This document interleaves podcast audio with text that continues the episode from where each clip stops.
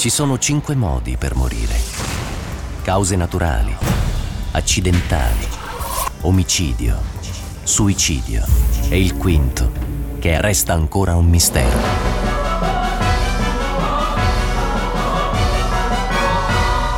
CSI Milano con Radio 105 sulla scena del crimine. Ed eccoci a noi. Oggi volevo introdurre la puntata parlando di movente. Del moven- di moventi. Di moventi. Di moventi che poi portano e conducono a un delitto o spesso a un omicidio.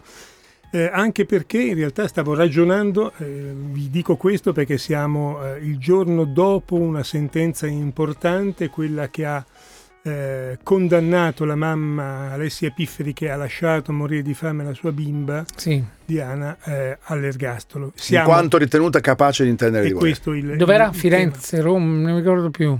Vabbè, Perché non, non, non non ricordo. mi ricordo nemmeno. Adesso Eh, lo leggo. comunque diciamo che siamo, per, per correttezza, siamo al primo grado di giudizio, quindi eh, ancora ci sarà un appello, eventualmente una Cassazione o quasi certamente, però la prima perizia, la prima valutazione eh, è stata di piena capacità di intendere e di volere. Cosa che mi ha un po' sorpreso perché devo dire che anch'io casco nei bias, nelle trappole, c'è una madre che arriva a lasciare morire di fame una bimba, di fame e di sete, in pieno luglio, per eh, seguire quelle che sono le sue passioni, i suoi sogni sentimentali, Pazzesco, eh? è difficile da concepire se non hai eh, il- l'alibi, tra virgolette, della follia. Diciamo che... Era questo- Milano comunque. Era Milano. Sì. Ehm, sul discorso movente, noi siamo assolutamente portati a accettare eh, moventi che riconosciamo come comprensibili anche se noi estranei, cioè il denaro, Mm. eh, la passione erotica travolgente, l'essere respinti. Diciamo che eh, siamo molto più in difficoltà quando dobbiamo attribuire valore eh, di eh, spinta omicidiaria a- al semplice odio o alla scelta criminale di preferire la propria vita futura.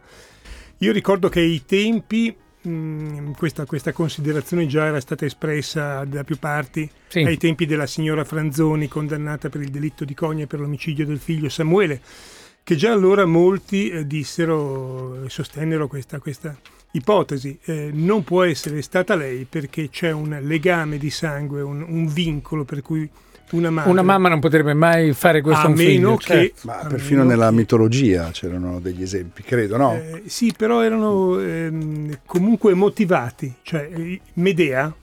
eh, Ah, tu dici c'era un movente. C'era un movente. Sì. Eh, il movente in quel caso era l'odio, la rivalsa, il tradimento, cioè Medea, da cui il complesso di Medea, per cui sì, e era mh, eh, Ah, la giusto. compagna di Giasone, eh, con cui aveva fatto due figli. E naturalmente si aspettava di coronare questo rapporto di coppia con un matrimonio, con un'unione. Mentre invece a un certo punto salta fuori che per Giasone politicamente è più eh, interessante sposare un'altra donna. Quindi lei per punirlo Quindi lui, lui dice a lei, cara, tu mi comprenderai, Eh. cioè in questo gioco di alleanze tra vertici, tra poteri, eh, si può fare questa cosa e lei a questo punto eh, non soltanto uccide i bimbi, ma trae con l'inganno, cioè dice come posso io colpire chi mi ha tradito? Lo Qual è il colpire dolore più grande che gli posso e dare? Io posso Sì, semplicemente chiedere di vedere per un'ultima volta i miei Mm. figli e colpirlo Certo. negli affetti più cari. certo. Ehm, è eh, per noi inconcepibile pensare che un movente come un odio accumulato eh, possa poi portare, per cui ehm, è, è veramente... Beh, ma nel caso della Pifferi non c'è nemmeno quel movente. Lei No, oppure beh, lì ce n'è è ancora... proprio un istinto che non c'è. Eh, Come posso dire? sì, Un amore che non c'è, una roba. devo, devo anche dirvi, attenzione, quando si dice che una persona è capace di intendere e di volere, non significa automaticamente che sia normale. Così Mm. come dire che una persona non è normale non significa automaticamente. Però scusa, provo una- sulla scorta di quello che tu ci hai insegnato, provo a dire una cosa anche scivolosa, no? Allora, eh, visto che sono papà, in questo momento sto attraversando quella fase, no? Cioè tu dici sempre che l'assassino non ha empatia. Certo. Nel momento in cui una mamma, come diceva Tony, non prova amore nei confronti del Al figlio, punto di che diventa vede solo, no, vede solo anche gli aspetti negativi, perché ovviamente un bambino è faticoso da, da, da tirar su, è, un- è capriccioso, è- no? ti chiede tutta la tua attenzione. Mm, qui è L'amore che hai infinito non ti fa neanche vedere quella parte lì. Probabilmente se viene a mancare la parte empatica e sentimentale, È- per è te una- diventa un problema quel bambino. È una un questione però ostacolo. di, di quantità. Cioè che Mm. questa donna non abbia sviluppato nessun sentimento di attaccamento, che è quello poi che permette a noi Certo. di crescere in un ambiente sereno, Certo. Lo dimostrerebbe il fatto di avere negato la gravidanza di questa bimba ancora prima Mm. e di avere partorito questa bimba nella tazza del bagno. Cioè questa donna ha questo precedente di avere negato la gravidanza. Cioè di- la partorita nella tazza del bagno? Sì, sì. Eh, al punto che poi è stata condotta in ospedale e a questo punto lì qualcosa è mancato di intervento a verificare che questa donna non avesse le capacità. Per cui, però, attenzione, no- è normale questa donna? No. Evidentemente no, perché sti- con normalità ci riferiamo alla norma statistica. Sì, quindi, eh, ok. È una norma statistica. Attenzione Cioè- perché è un concetto un po' della generale Vannacci questo però, eh? Attenzione. Eh, allora- Eh, attenzione, sei vicinissimo al... No, no, no. eh, Peraltro indagato per truffa peculato e istigazione all'odio razziale, notizia di Ehm, qualche giorno. E eh, non, non può essere normale perché ovviamente non rientra nella normalità statistica, quindi è un soggetto con problemi, ma questi problemi eh, erano così gravi da fare comprendere che eh, stava mettendo a rischio, anzi più che a rischio la vita della bimba? No. Cioè, eh, tenete conto che il livello di comprensione che eh, un soggetto ha rispetto al crimine che commette è legato ovviamente anche al tipo di crimine che commette. Certo. Cioè, se io dicessi a voi eh, prendere a prestito un orologio e farci un giro. Sei senza- pazzo? Ecco, Eh. Ah, è, no, un- scusa, è un scusa, crimine? scusa. Certo che è un crimine. Eh, per noi sì. Di- di- per sai, noi di- totalmente. no, stavo vedendovi in qualità di ladri. Sì. Eh, cioè nel senso che prendere a prestito per farci un giro da parte vostra eh, eh, potrebbe essere valutato come una marachella. Ecco, uccidere evidentemente è qualcosa di talmente eclatante che lo standard per dire non capivo quel che stavo facendo o quel che ho fatto, lo standard per capirlo deve essere molto ma molto più alto che non rubare semplicemente una mela dal banchetto del fruttivendolo. E quindi non stiamo parlando di normalità, stiamo parlando di soglia di comprensione. Certo, Quindi perché nel capace, caso, capace di intendere di nel volere- caso appunto capace di intendere Non vuol di dire volere, normale. ma non ha Eh, evidentemente certo, questi certo. sentimenti, questa roba, come la maggior parte delle mamme. Forse- La traduzione di incapacità, la capacità di intendere è la capacità di, eh, discernere di tra il bene e il discernere male. no? correttamente Eh. tra quello che ha un valore e un disvalore Bene e male. C'entra anche certo. l'intelligenza emotiva? di cui si Eh, parla da molti anni? Non è Contrapposta così- a quella più razionale? Non No, so. non, non- non è così determinante. Eh, ripeto, per arrivare a mm, tirare in ballo una incapacità nel caso di un reato così enorme, occorre che eh, la non normalità sia clamorosamente alta. Ma adesso ci spostiamo negli Stati Uniti. Ci spostiamo anche qui con un caso che in realtà viene generato dall'odio, quello di Mm. Andrew Clio, un amministratore di una scuola che è passato alla storia, lo sentiremo poi, per essere l'autore della più grande strage scolastica di tutti i tempi. Urca. di tutti i tempi, ma non entreremo nei dettagli. Ok. perché è quello che- Andiamo con la prima parte della scheda di oggi. Andrew Kehoe nasce a Tecumseh, nel Michigan, il primo febbraio del 1872. È del tutto probabile che la sua infanzia sia stata condizionata dalla morte prematura della madre e dalla difficile convivenza con una matrigna dispotica. Il punto di svolta accade quando Andrew ha solo 14 anni. Un giorno che nell'accendere la stufa ad olio di casa, un ritorno di fiamma trasforma la matrigna in una torcia umana senza lasciarle scampo. La tragedia viene archiviata come un incidente, ma perché il giovane Chico presente sulla scena non aveva mosso un dito in soccorso alla povera donna? Nel 1924, superata la cinquantina, Andrew ottiene la carica di tesoriere della Butte Consolidated School a Butte Township, nel Michigan. Alle spalle ha un matrimonio deludente e un'esperienza fallimentare nella gestione di una tenuta agricola. Sono cose che dovrebbero consigliargli la prudenza, un atteggiamento di collaborazione giusto per mantenersi il posto. Kehoe invece entra subito in contrasto con il sovrintendente della scuola, Mr. Emory Wick, verso il quale matura presto un odio implacabile.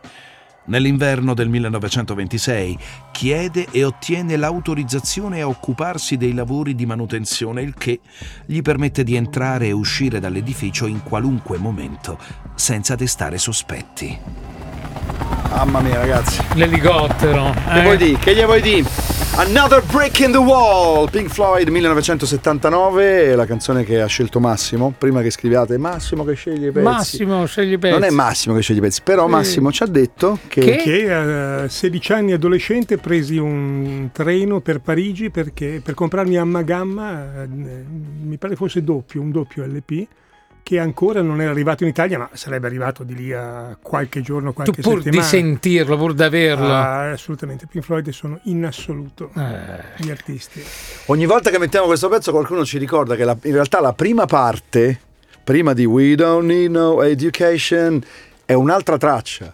Eh, aspetta che te lo dico. Sì, scritto. è un altro titolo. Eh, un'altra sì, canzone. è The Happiest Days of Our Life. E poi da, da- da quando comincia il coro, eh, la parte cantata, credo, eh, giusto Massimo, tu che sei Pink Floydista, Mhm. Pink Floydiano. Qua ci sarebbe voluto Ernesto Assante che ce l'avrebbe spiegato benissimo. Eh, Va bene, va bene. va bene, ritorniamo a noi, alla Torniamo storia di a questo, Andrew. Eh, Ki- Kihoe. Eh, Kihoe. Adesso dirti Oh. da, da- da dove arriva, perché lui nasce nel Michigan, ma dubito che quel cognome sia tipico di quelle parti. Sembra un, un cognome havaiano. Ah, Hawaiano, sto per dirlo anch'io dell'isola. Havaiano? Hawaiano. Awa- Havaiano. Hawaiano. Endrev. Sì, sembravi fascista. Hawaiano. Havaiano. Però si dice havaiano. Sì, forse italianizzato. In Italia. Havaiano. Comunque diciamo che il giovinotto, che poi prende questo ruolo amministrativo litigando subito con il direttore della scuola, c'ha già dei precedenti un po' particolari. È adolescente, innanzitutto lui perde la madre ehm, presto e gli arriva una matrigna. E questo è un grande classico delle fiabe, Delle fiabe, vero, vero. e del- delle storie dei serial killer. Eh, questa matrigna peraltro finisce anche in malo modo perché a un certo punto eh, Andrew ritorna a scuola- da scuola a casa, eh, si eh, appicca un incendio, questa donna viene avvolta dalle fiamme e muore bruciata viva. Mm. Quindi il dubbio, peraltro, eh, anche perché poi nelle testimonianze, nel sentire un po' la storia, il resoconto di ciò che era accaduto, si scopre che Andrew, ragazzino, era lì presente, ma praticamente dice io non sono riuscito a muovermi né a, a correre in soccorso della mia matrigna, non ho mosso un dito e quindi il sospetto rimane sempre che lui eh, abbia avuto a che fare con. Ehm, questo tema della matrigna torna in tantissimo della madre, praticamente non c'è serial killer, adesso non so se a voi viene in mente qualcuno, ma non c'è serial killer eh, nelle serie televisive o nei grandi film che non abbia un'infanzia particolare. Posso dire che però anche i detective, io non la sopporto più sta roba che i detective hanno sempre tutti avuto un'infanzia, cioè sia gli assassini sia i detective, tutti sempre con queste infanzie sbagliate, cioè Allora, posso No. dirti però che nella mia esperienza personale di Anche- direttore sanitario eh. di un carcere ho visto molte persone, non, non vi dico poliziotti, guardie, eh, con vite... ma eh, passare dalla parte della giustizia alla parte del crimine, Mm. non vi dico casualmente, ma quasi. Ma quasi. Per cui evidentemente... come se ci fosse quasi una qualcosa in comune nelle due. Beh, menti. diciamo che essere nati e cresciuti in un ambiente disordinato, uso un eufemismo, Sì. può portarti a perpetuare eh, la scelta disordinata o quella di cercare un ordine. Cioè se io ad esempio nasco come il classico cliché, vengo, perdo i genitori, vengo adottato, vado in casa e famiglia, ne, ne passo una dietro l'altra perché non riesco ad adattarmi a nulla, mi cacciano via, ecco che eh, la fascinazione per la divisa significa mi ricreo una nuova famiglia con delle regole, delle norme, che poi sia la polizia, la SWAT o l'esercito, Certo. eh, poco importa. Basta. Basta, ci fermiamo qui. un grido sì, sottofondo. hai senti- sentito come lo diceva, basta, il tempo è finito. Sì. Ci sentiamo tra poco con la seconda parte.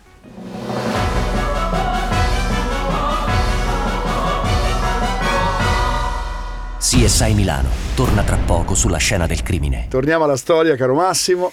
Allora, la storia è che con quest'uomo di 50 anni che eh, sarebbe meglio marciasse un po' con un basso profilo, visto che a 50 anni occasioni di lavoro non ce ne possono essere molte, e invece si mette subito a litigare con questo Emery Wick, che è il responsabile di questa scuola, della Bath School, Sì. e, mm, e decide di prendersi la sua vendetta. Siamo nel 1927, lui fa il pieno di casse di dinamite che da quelle parti si utilizzano mh, per uno scopo che francamente o lo sai o non ti viene in mente, ma per sradicare eh, le radici degli alberi, cioè per dissodare i terreni dove ci sono grandi alberi ormai segati perché o, o utili o malati, eh, per togliere le radici si utilizzava, lo utilizzavano nel Michigan. Scusa, la domanda nasce adesso invece come lo fanno? Penso che le ruspe Una macchina. facciano, facciano C'è una prima. macchina, sì. eh, È una ruspa, dici? sì, penso che sia sufficientemente Basta? grande. Sì. Eh, andrò a controllare Eh. perché effettivamente però Magari dubito. usano ancora delle piccole... No, no, cariche Cariche così. non- dinamite. non Lui credo. che cosa fa? Ottiene la, la- la funzione, il ruolo di poter fare una revisione degli impianti della struttura della scuola, ne approfitta per piazzare le cariche di dinamite. Poi il bastardo, il bastardo, perché poi alla fine ha ucciso parecchi bambini, che cosa fa? Ehm, dà fuoco alla propria casa Mm. Con lo scopo non tanto poi di seppellirci la moglie, cosa che verrà, la qual donna verrà ritrovata dopo la strage, ma eh, fa questo in modo da attirare eh, i vigili del fuoco tutti fuori dalla città. Per cui quando si sono mossi tutti, lui arriva con la sua macchina, fa detonare ehm, la dinamite nel momento in cui eh, tutti i bambini sono in classe a far lezione e assiste allo spettacolo della sua auto a un certo punto, eh, prima di essere identificato, perché comunque un'auto ferma mentre sta avvenendo una strage è qualcosa di assolutamente visibile, Certo. lui prende, eh, salta in macchina, accende il motore e si allontana. Poi però, incomprensibilmente, a metà strada, fatto qualche chilometro, torna sui suoi passi, gira l'auto e torna indietro perché vuole essere certo che il sovrintendente Emery sia morto nella esplosione. Mm. E invece lo vede eh, claudicante, a caccia, Mezzo scassato. Ferito. ma ancora vivo. e quindi lo punta con la sua auto, eh, siamo un'auto del 1927. Quindi, è, scusami, Piuttosto è rigida. anche Però difficile lo investire so, uno eh, perché andavano a, 20 a Non so, 10 nel all'ora. 27 se già... No, beh, po- poteva andare forte, che sicuramente era... le, le- probabilmente le- Molto le, le pesante, strade eh. non erano al meglio e quando arriva in prossimità del sovrintendente non lo investe, no, si gira verso la cassa di dinamite che ha sul sedile posteriore e spara. e si fa esplodere. Si fa esplodere facendo esplodere il sovrintendente e anche alcune povere vittime che erano scampate Superstiti prima- della superstiti della prima esplosione. Ecco, decidere, capire, questa rimane ancora la strage scolastica. Rimane più- ancora un mistero. rimane ancora un mistero, perché naturalmente qui stiamo parlando dell'odio, eh, perché l'unico movente che può venire in mente eh, ci possa essere stata dietro questa strage, questa rivendicazione, è quella di una persona che, ehm, rovinata dalla morte di una madre, ovviamente involontariamente, ma da una matrigna sadica, è cresciuto con un senso di autostima talmente basso e una mm, bassissima tolleranza alla frustrazione, ha accumulato traumi su traumi, divorzi, perdite di lavoro, fino all'ultimo momento in cui viene bastonato perché gli vengono rifiutati dei denari per amministrare la scuola dal, appunto da questo responsabile e quindi decide di vendicarsi e di togliersi la vita eh, insieme alle sue vittime. Vi starete chiedendo quante sono le sue vittime, lo sentirete tra poco nella seconda parte della scheda. Al coroner della contea tocca il compito di ricostruire i due corpi per il riconoscimento e lo stesso deve fare per il postino Glenn Smith e il pensionato Nelson McFarren, casualmente presenti sulla scena come il piccolo Clio Clanton, che di anni ne aveva solo otto ed era miracolosamente scampato alla prima esplosione. Con 45 morti e 58 feriti, in gran parte bambini, il massacro della Bath School resta ancora oggi il più grave episodio nella triste storia delle stragi scolastiche. Ma il conto dei morti e dei feriti avrebbe potuto essere ben più drammatico perché i vigili del fuoco trovano oltre 200 kg di esplosivo non detonato in grado di distruggere il resto della struttura. Il sopralluogo della casa di Kehoe restituisce infine il corpo di sua moglie, da lui uccisa con un colpo d'arma da fuoco prima di incendiare la fattoria. Eh, piccolo passo indietro, al di là della tragicità di questa parte del racconto, si chiamano fresa ceppi, scrive Gio D'Alessandria, le macchine che vengono usate per eh, sra- sradicare le Mm. radici degli alberi. Un fresa ceppi mi viene in mente che però un po' di radici le lascia. Sì, sì, sì, le lascia, leva soltanto il tronco i- tutta la parte del tronco che sporge. Comunque per, per svellere una, una- una pianta, soprattutto se importante e con anni di vita alle spalle, ce ne vuole assolutamente. insomma, non a Certo. caso le radici si usa anche metaforicamente per dire quanto no, se uno è attaccato alle sue radici, quindi sicuramente sono difficili, non è che le levi così come le erbacce. Cioè, meno male mi verrebbe da dire, no? È giusto che sia così. Comunque abbiamo sentito l'importanza criminale di questo evento, 45 morti, 58 feriti, non sappiamo poi ovviamente sono pa- passati quasi 100 anni, se non più di no, 100 anni questo, eh, in, questo, in quest'anno, per cui non sappiamo nemmeno quanti dei feriti in che modo siano rimasti poi menomati da questa. E l'unico mh, movente che vi, vi ho già, vi ho già accennato poteva essere soltanto l'odio. C'è un altro racconto che volevo poi lanciarvi oggi, ehm, avvenuto una decina di anni prima in un'altra latitudine, cioè in Francia, in Mhm. cui il movente rimane assolutamente eh, difficile da, da- da- da comprendere e ce lo ha raccontato André Gide, eh, famoso scrittore francese, autore dei Sotterranei del Vaticano, che è stato il suo lavoro più importante, perché a un certo punto siamo negli anni 40, eh, lui pubblica il resoconto della sua partecipazione come eh, giudice, come, scusate, come giurato. A un certo punto lui chiede di entrare, evidentemente all'epoca, stiamo parlando dei primi anni del secolo scorso, non c'era le- le- l'estrazione a sorte dei giurati, ci si poteva offrire con determinati requisiti di immoralità, onestà specchiata, eccetera. Lui Certo. per capire come funziona la macchina del- della giustizia, per capire come è, qual è la mente criminale, decide di, di proporsi come, come giurato e raccoglie questa esperienza di questa tragedia di eh, questo ragazzo che aveva soltanto, mm, si chiama Marcel Redureau, eh, che aveva soltanto una quindicina, una quindicina d'anni. La cui storia sentiremo tra tra poco. poco nell'ultima parte dell'episodio di oggi di CSI Milano.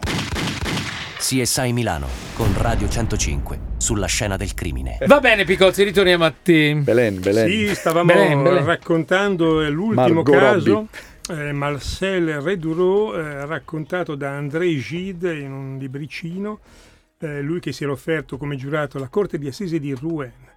E, e quindi abbiamo questa storia di, mm, di Marcel Redureau che incarna un po' quello che noi continuiamo a dire da 15 anni a questa parte, cioè abbiamo tanti motivi per morire, e- però quello che rimane nei nostri casi molto spesso è, rimane ancora un, Il mistero. ancora un mistero, quantomeno quando riusciamo anche ad avere chiara eh, la eh, del criminale, eh, ci resta da comprendere che cosa abbia funzionato o non funzionato nella sua mente per portarlo in questo caso, anche in questo caso, a una strage.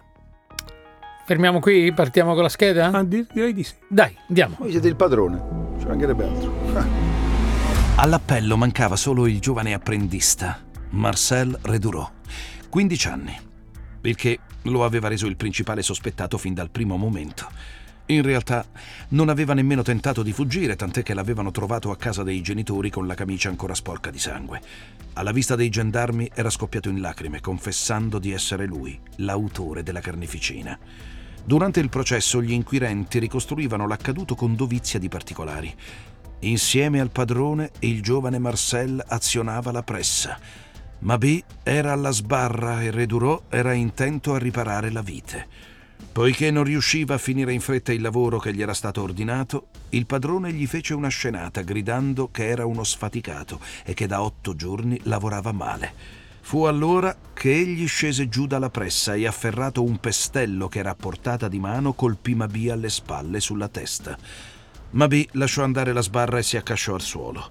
Gemeva e si lamentava e Redureau, dopo averlo guardato un istante, afferrò la roncola per l'uva e gli tagliò la gola. Subito dopo prese la lanterna e si diresse verso casa dove credeva di trovare tutti a letto. Ma giunto in cucina, vide la signora Mabi e la domestica che lavoravano vicino alla tavola.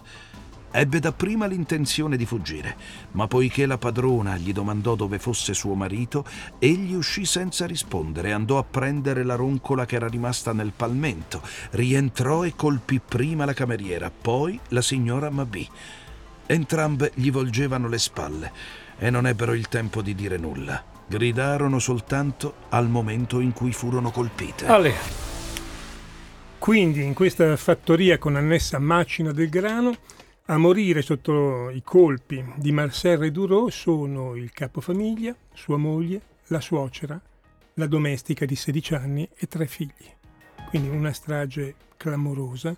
E, e, abbiamo sentito nella scheda che quando poi vanno a cercarlo, cioè l'unico componente del gruppo che abitava quel complesso, quel, quella sorta di fattoria, era questo apprendista di 15 anni, Marcel, il quale non era presente sulla scena. Mm. Erano praticamente morti tutti, tutti affrontati con una roncola da uva, che non so... Non è, non è nemmeno tanto grande, sono quelle piccole che servono per tagliare i rami. Mm, questo durante... è il segnale che probabilmente, certamente le donne meno, anche se la moglie di, eh, del, del capofamiglia è, è, ovviamente una donna ancora giovane, ma certamente il capofamiglia Mabi, eh, 39 anni, deve essere stato colpito eh, alle spalle senza rendersi conto, senza avere la possibilità di rendersi conto che arrivava un'aggressione.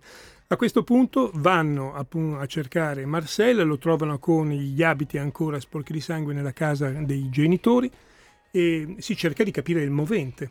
La prima cosa che salta in mente è eh, un rimprovero sul lavoro, cioè gli era stato, lui dichiarò appunto che stava tenendo un pezzo, un ferro, e il proprietario, il padrone, l'aveva rimproverato perché era poco abile, poco svelto nelle manovre, però sembra veramente troppo poco per una strage. Allora si pensa a, a un furto, a un movente economico, perché Monsieur Mabit aveva ritirato quella mattina 3.000 franchi per i suoi lavori eh, naturalmente un'altra ipotesi che cade subito nel vuoto perché i 3.000 franchi sono ancora al posto dove sono stati eh, sistemati. Viene in mente un, alt- un, ulteriore movente, ecco qui vedete quanto c'è la ricerca di trovare un senso a cose che poi, vi anticipo, senso non ne avranno, si immagina una, mh, mm, un rifiuto, cioè la domestica sedicenne avrebbe rifiutato un'avance fatta da questo ragazzo di 15 anni, avrebbe raccontato ai padroni di questa avance sgradita i padroni avrebbero deciso di allontanare Marcel, eh, cose, ma anche questa è una pista che rimane totalmente infondata.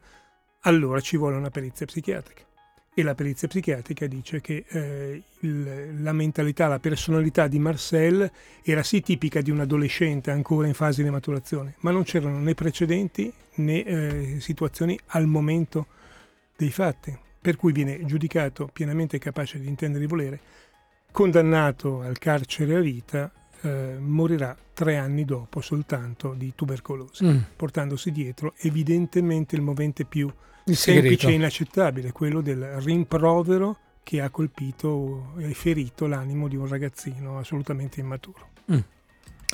Grazie Picozzi. Grazie a voi, grazie a tutti. Ci a vediamo martedì, martedì prossimo. E complimenti per le prime tre posizioni nella classifica dei podcast di questa settimana. Eh? Sono tutte, tue, tutte, tutte, e tre tue. Tutte tre. Come fai alla premiazione? Salti da, da, eh? sul podio? Salt- tre saltello. medaglie. Come vado davanti al podio e saltello. Saltelli. Ciao Max. Ciao. Ciao, ciao, grazie. Sì e Sai Milano torna la prossima settimana con Radio 105 su una nuova scena del crimine.